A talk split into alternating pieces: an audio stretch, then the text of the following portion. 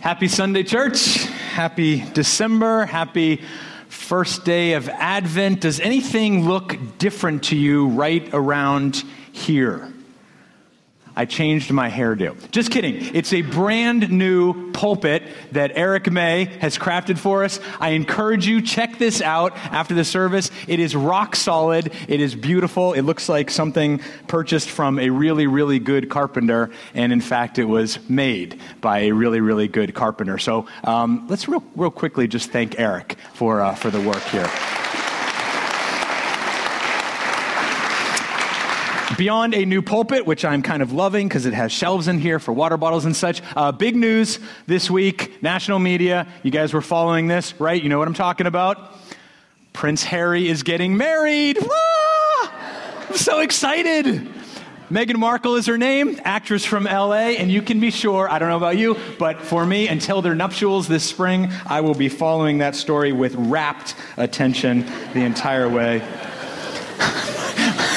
You know, Michael Flynn has been indicted. Uh, North Korea is firing giant missiles in the direction of Japan. We got a giant tax bill that just got passed. Hollywood is imploding. But Prince Harry is getting married, and I just saw a whole lot of that on the news this week. Have you ever seen um, a, a picture that finally made a truth true for you? Um, an image, a picture, maybe just a concept that finally took the abstract and made it concrete. Um, there's a, there's a, in the New Testament, over and over, um, we come to, to God describing his church not as a, a sterile organization or uh, an, an, impersonal institution, but over and over, he, he gives us the picture of a family.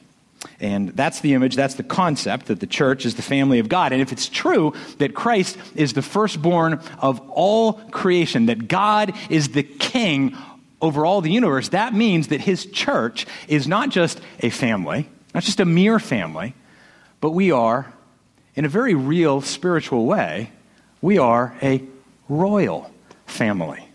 Because remember, beginning at Pentecost, a third race was born. Not Jew, not Gentile, but something altogether different Christian.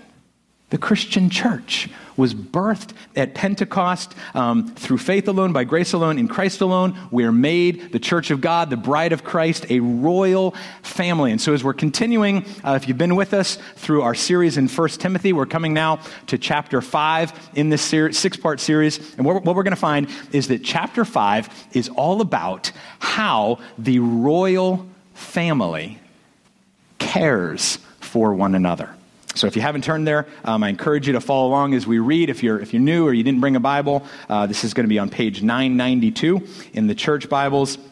Fair warning, this is the longest text of the entire series. It's a good chunk of verses here. Um, so to help us get our bearings. First couple verses, that's the helicopter view. It kind of puts forth the philosophy of church as family. And then from there, Paul highlights three groups within the church widows, elders, and servants. Widows, elders, and servants. And as we read this, I want you to keep in mind um, we've got no Windsor Castle. Okay. Um, our monarch resides in heaven. And yet, just like every other royal family, to a certain degree, the eyes of the world are upon this royal family, the, the church of God, which means, to whatever degree that that's accurate, whenever we fail, there is opportunity for scandal and dismissal. It also means that whenever we love one another well, not only as the family of God do we honor the king, but we also gain great credibility with those outside the church. And I think a lot of that is what's driving then 1 Timothy chapter 5. Widows, elders, servants, we'll begin reading at the first verse. It's a lot of verses. Hang with me, you can do it. We'll read through the first couple verses in chapter 6. This now is the very word of the Lord. Do not rebuke an older man, but encourage him as you would a father. Younger men as brothers, older women as mothers, younger women as sisters in all purity. Honor widows who are truly widows. But if a widow has children or grandchildren, let them first learn to show godliness to their own household and to make some return to their parents, for this is pleasing in the sight of God. She who is truly a widow, left all alone, has set her hope on God and continues in supplications and prayers night and day. But she who is self indulgent is dead even while she lives. Command these things as well, so that they may be without reproach. But if anyone does not provide for his relatives, and especially for members of his household, he has denied the faith and is worse than an unbeliever. Let a widow be enrolled if she is not less than 60 years of age, having been the wife of one husband, and having a reputation for good works. If she has brought up children, has shown hospitality, has washed the feet of the saints, has cared for the afflicted, and has devoted herself to every good work, but refused to enroll younger widows, for when their passions draw them away from Christ, they desire to marry and so incur condemnation for having abandoned their former faith. Besides that, they learn to be idlers, going about from house to house, and not only idlers, but also gossips and busybodies, saying what they should not. So I would have younger widows marry, bear children, manage their households, and give the adversary no occasion for slander. For some have already strayed after Satan. If any believing woman has relatives who are widows, let her care for them. Let the church not be burdened, so that it may care for those who are truly widows. Let the elders who rule well be considered worthy of double honor especially those who labor in preaching and teaching. For the scripture says, You shall not muzzle an ox when it treads out the grain, and the laborer deserves his wages. Do not admit a charge against an elder, except on the evidence of two or three witnesses. As for those who persist in sin, rebuke them in the presence of all, so that they may re- stand in fear. In the presence of God and of Christ Jesus and of the elect angels, I charge you to keep these rules without prejudging doing nothing from partiality. Do not be hasty in the laying on of hands, nor take part in the sins of others. Keep yourself pure. No longer drink only water, but use a little wine for the sake of your stomach and your frequent ailments. The sins of some people are conspicuous, going before them to judgment, but the sins of others appear later. So also good works are conspicuous and even those that are not cannot remain hidden. Let all who are under a yoke as bondservants regard their own masters as worthy of all honor, so that the name of God and the teaching may not be reviled. Those who have believing masters must not be disrespectful on the ground that they are brothers.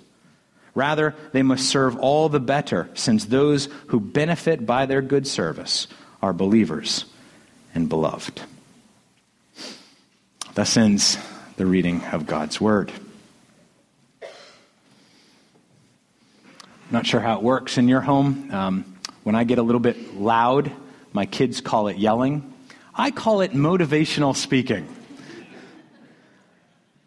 But I never yell at Sarah. And I can't imagine yelling at my dad. It's not, it's not that I love Sarah more than my kids. Actually, that's not true. I kind of do love her more than my kids. It's not that Sarah's worth more than my kids. It's not that my dad's worth more. It's because relationships in the family, we kind of know this intuitively without even thinking it through. Relationships in the family, in their disparate ways, require that we relate to one another differently.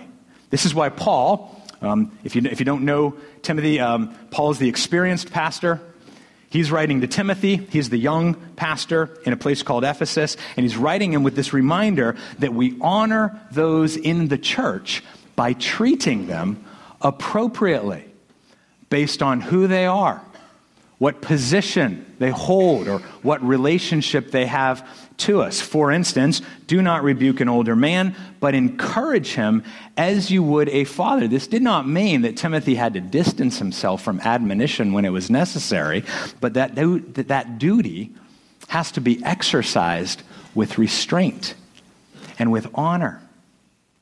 Because when we know this, when we grow up, it's a little bit different when we're kids. When we grow up, we, we treat our brothers in one way, we treat our mom a different way, we treat our sisters still a different way. Treat younger women accordingly with purity. It says there at the start of the text. I don't know if you guys ever read Babylon Bee. If you don't, you really need to add this to your Facebook news feed. It's quite fantastic. It's entirely satire. It's like a Christian version of The Onion. They're not all a home run, but a lot of their articles are. Um, so, in the midst of this whole Harvey uh, Weinstein dumpster fire that we've been listening to for the last few weeks, um, here's a recent headline. Vice President Mike Pence confesses addiction to marital faithfulness. admits to decades of fidelity. Quote, Vice President Pence, who was heavily criticized by the media in March, you guys remember that? When he confessed to never having private lunches with women other than his wife, tearfully admitted to reporters his habit of marital fidelity. Began back in 1985 when he and Karen were married. Pence disclosed his addiction has caused him to meet with his wife for lunches and dinners at numerous locations throughout the city. I just can't hide anymore, Pence declared. In a stunning development, Karen Pence joined her husband by his side and confirmed the allegations, stating she had known about and even covered up for her husband's faithfulness throughout the years. Listen, it's only funny because it's not, right? Listen, if Matt Lauer had been taught by a church family and then resolved as a result of that teaching in a church family way back in his 20s, I'm going to teach, I'm going to treat all these other women with the respect that a grown man would treat his sister. Gosh, he would have saved himself immense shame this week. And more importantly, he would have saved those he hurt so much heartache. Point is, if we want, if we hope for purity and integrity in our morning show anchors, how much more so in the royal family of God? So, after establishing this overarching philosophy, right, that's the umbrella under which the whole chapter falls this idea of the church as family. Then Paul moves to address these three specific groups within that family, uh, presumably because in the church at Ephesus, each one of these three groups, there was some significant challenges that were facing them. The first group, if you're at verse 3, was widows, uh, which in the first century often meant women with no means of support, right? To, because to be widowed in the first century meant there were no social services and there was no one bringing home a paycheck. Here at MCC, as our median age has significantly declined in the last several years, I think it would be easy for us because of that, because of a younger and younger church. I think it would be easy for us to overlook widows. Not out of intentional unkindness, but rather out of ignorant neglect. And so I'm grateful that we have passages like 1 Timothy chapter 5, which we come to. And we got to preach and we got to we got to do something with these. Because when you step into verses like this, when you really try and step into the text, well, you realize, don't you, this is a deeply emotional need that's being described here. And some of you, you, you didn't need me to tell you that because you've walked through the loss of a spouse and you know what that feels like. And I wouldn't stand up here today and pretend in the least to understand the depth of heartache that goes with that. But I do want you to know, church and widows, that your pastors, your elders, your church family, we love you and we are for you. You can help us by helping to know how to better serve you, for sure, but we are for you. The, the application, I think, would extend to widowers, certainly, to um, single moms, single dads. Um, but the, the text specifically addresses widows because women in the first century who had lost their spouse were now in a very precarious situation. Depending on their age and their circumstance, they potentially experienced, if you're at verse 5, no means of support, no prospect of marriage, and no basis of hope other than hope that God would somehow provide. And so Paul is saying to Timothy, listen, son, you got to help your church family somehow to figure out, to think through as the family of God, how will you serve these women? Who receives assistance, financial and otherwise? Who doesn't? In a world of limited resources, well, in their case, apparently there was a list, verse 9 was connected to age. I suspect that that age was not, uh, you know, a, a wooden or mechanistic, but it, it, culturally, the age of 60 at this time was viewed as the age of, you know, what we would call retirement, or um, also the age at which a woman was considered very, very unlikely to remarry. So that's the, the number that's being floated here. But without getting into all of the weeds, let me just draw your attention to the principle that's elucidated in verse 4 the church is intended to be a second line of defense. The immediate family is first. The church is intended to be a second line of defense. The immediate family is first. The church family is to care for widows when their immediate family can't or won't. This is consistent that we would do this. This is consistent with the whole of Scripture. You guys know James chapter 1. Religion that is pure and undefiled before God the Father is this to visit who? Orphans and widows, and to keep oneself unstained from the world. And so here at MCC, you know, there, there's, there's a programmatic approach to this whether we're thinking about uh, community table, uh, senior luncheons, pastoral visits, uh, our community group at the assisted living home, uh, deacon care, or the, the less programmatic, more organic, just church members. And I know many of you who do this, who just naturally come alongside folks who are in need. Because throughout the Bible, you guys know, it, it's, it's really clear God has a special heart for the fatherless and the familyless. And so it's our responsibility to think through in a world of limited resources how can we be sure that those who most need assistance receive it the most? Because the world's watching. And the Christian church is a royal family on mission. The Christian church is a royal family on mission, which then drives Paul to address the second subset within this family, verse 17. Let the elders who rule well be considered worthy of double honor, especially those who labor in preaching and teaching. See, contrary to public opinion, the church is not a democracy. Let me just repeat that in case after all these years, there's still a few of us who think that a congregational form of government is a biblical form of government. It's not. The church is not a democracy. Neither is it a dictatorship. Church is the, the family of God, which means then that the kingship of God, the, the kingship of our head, is worked out, is mediated through a plurality plural, of elders. Elders are not representatives of various constituencies in the church, okay? Elders do not represent the church to one another.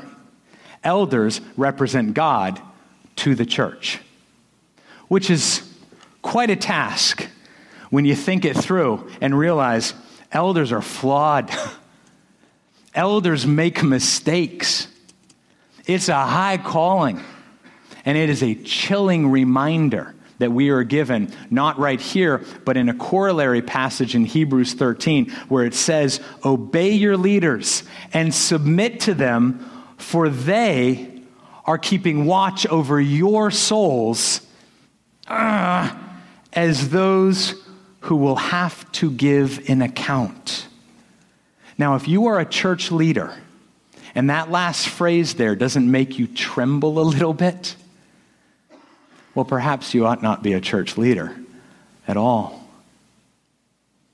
Uh, historically, elder led churches, because of passages like 1 Timothy 5, verse 17, they make a distinction between ruling or lay elders and pastors or teaching elders. And so the double honor then is in reference to financial compensation. Why do we interpret it that way in verse 17, Trav? Well, it's because of verse 18. For the scripture says, You shall not muzzle an ox when it treads out the grain. And if you're new to the Bible, you're thinking, what does an ox have to do with this? Where did that come from? Well, it's a quote from Deuteronomy 25, because back in ancient days, there would be a, a, a rocky, uh, flat area which would be exposed to the wind, and oxen would be harnessed to a center point, and around that center point, they would laboriously tread all day long, treading the grain. And then the, the, the chaff would be blown away, and then the good stuff would be gathered up for consumption later on. Um, the Old Testament law existed to, to say, let the oxen eat when they're working. They've earned by their work their reward. Was actually a way of God's people, his family, to look different from the world because um, pagans, out of greed, were tempted to muzzle the ox. God said, Hey, the beast is my creation, and he has a right to benefit from his work. Now, if God is concerned with oxen, is he not concerned with pastors? A church should financially care for their staff. I think that if I knew I would die tomorrow, I would want to say to you today that our church staff, for as long as I've known, has been graciously generously and kindly cared for by you. We talk about that. We do not take it for granted. Because there is a mentality in many churches today that we will guard the pastor from the love of money by making sure he has no money to love.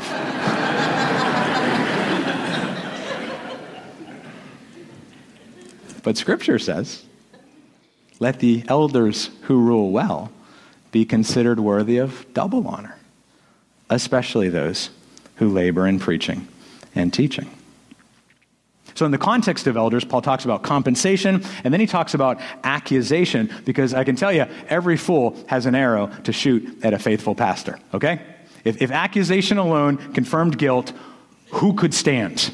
For that reason, Paul says, do not, do not even entertain an accusation against an elder unless it's brought by two or three witnesses. Compensation, accusation, and then also ordination. Verse 22 Do not be hasty in ordaining a man to this role. Why? Because it's a really significant role. As leadership goes, so goes the church. Almost every time. Donald Guthrie writes Undue haste in Christian appointments has not infrequently led to unworthy men bringing havoc to the cause of Christ. This is one of the reasons that we do a really, really lengthy uh, leadership training track every two years. Because if a man has not been tested, then he, there's a good chance that in times of difficulty, he's going to revert to the power of his personality or the preference of personal whims rather than biblical precept. And we got to ordain good elders because the Christian church is a royal family on mission.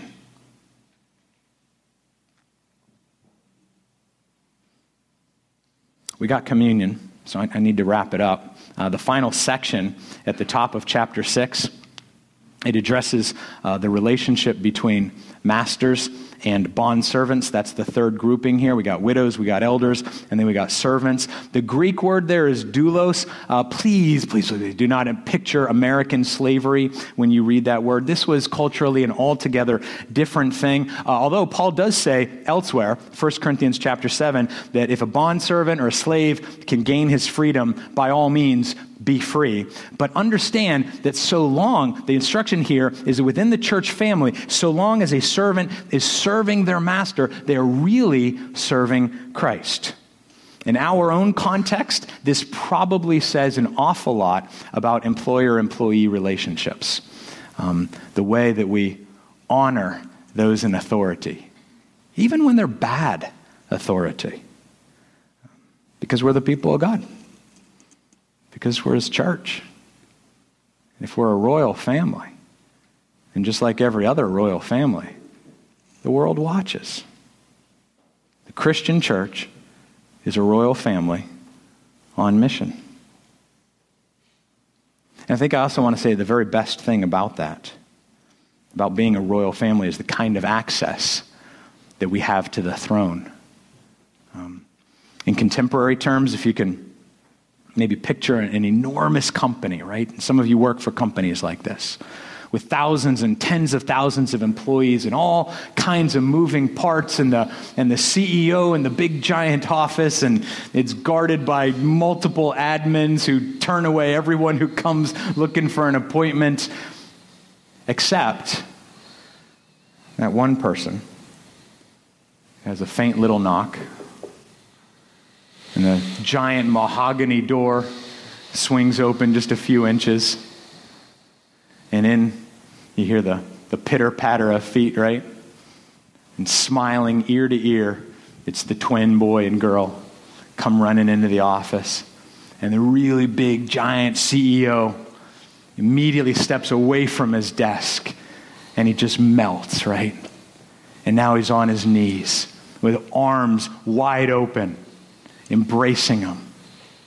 Because the son and the daughter, well, they always have access to this king.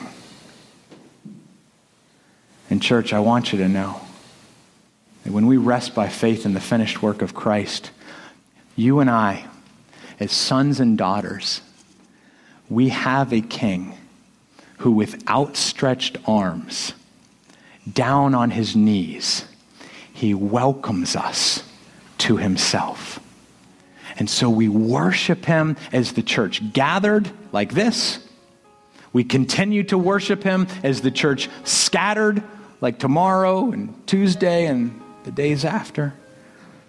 And the whole time, as we relate to one another and we relate to the world, we're telling ourselves, we're reminding ourselves that the Christian church is a royal family living on mission.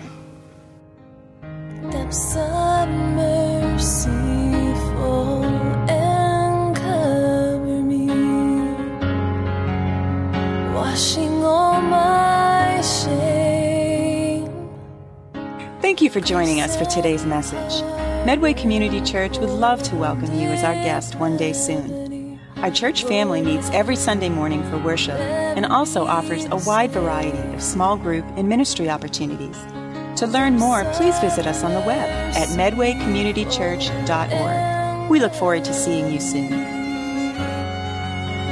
Washing all my shame,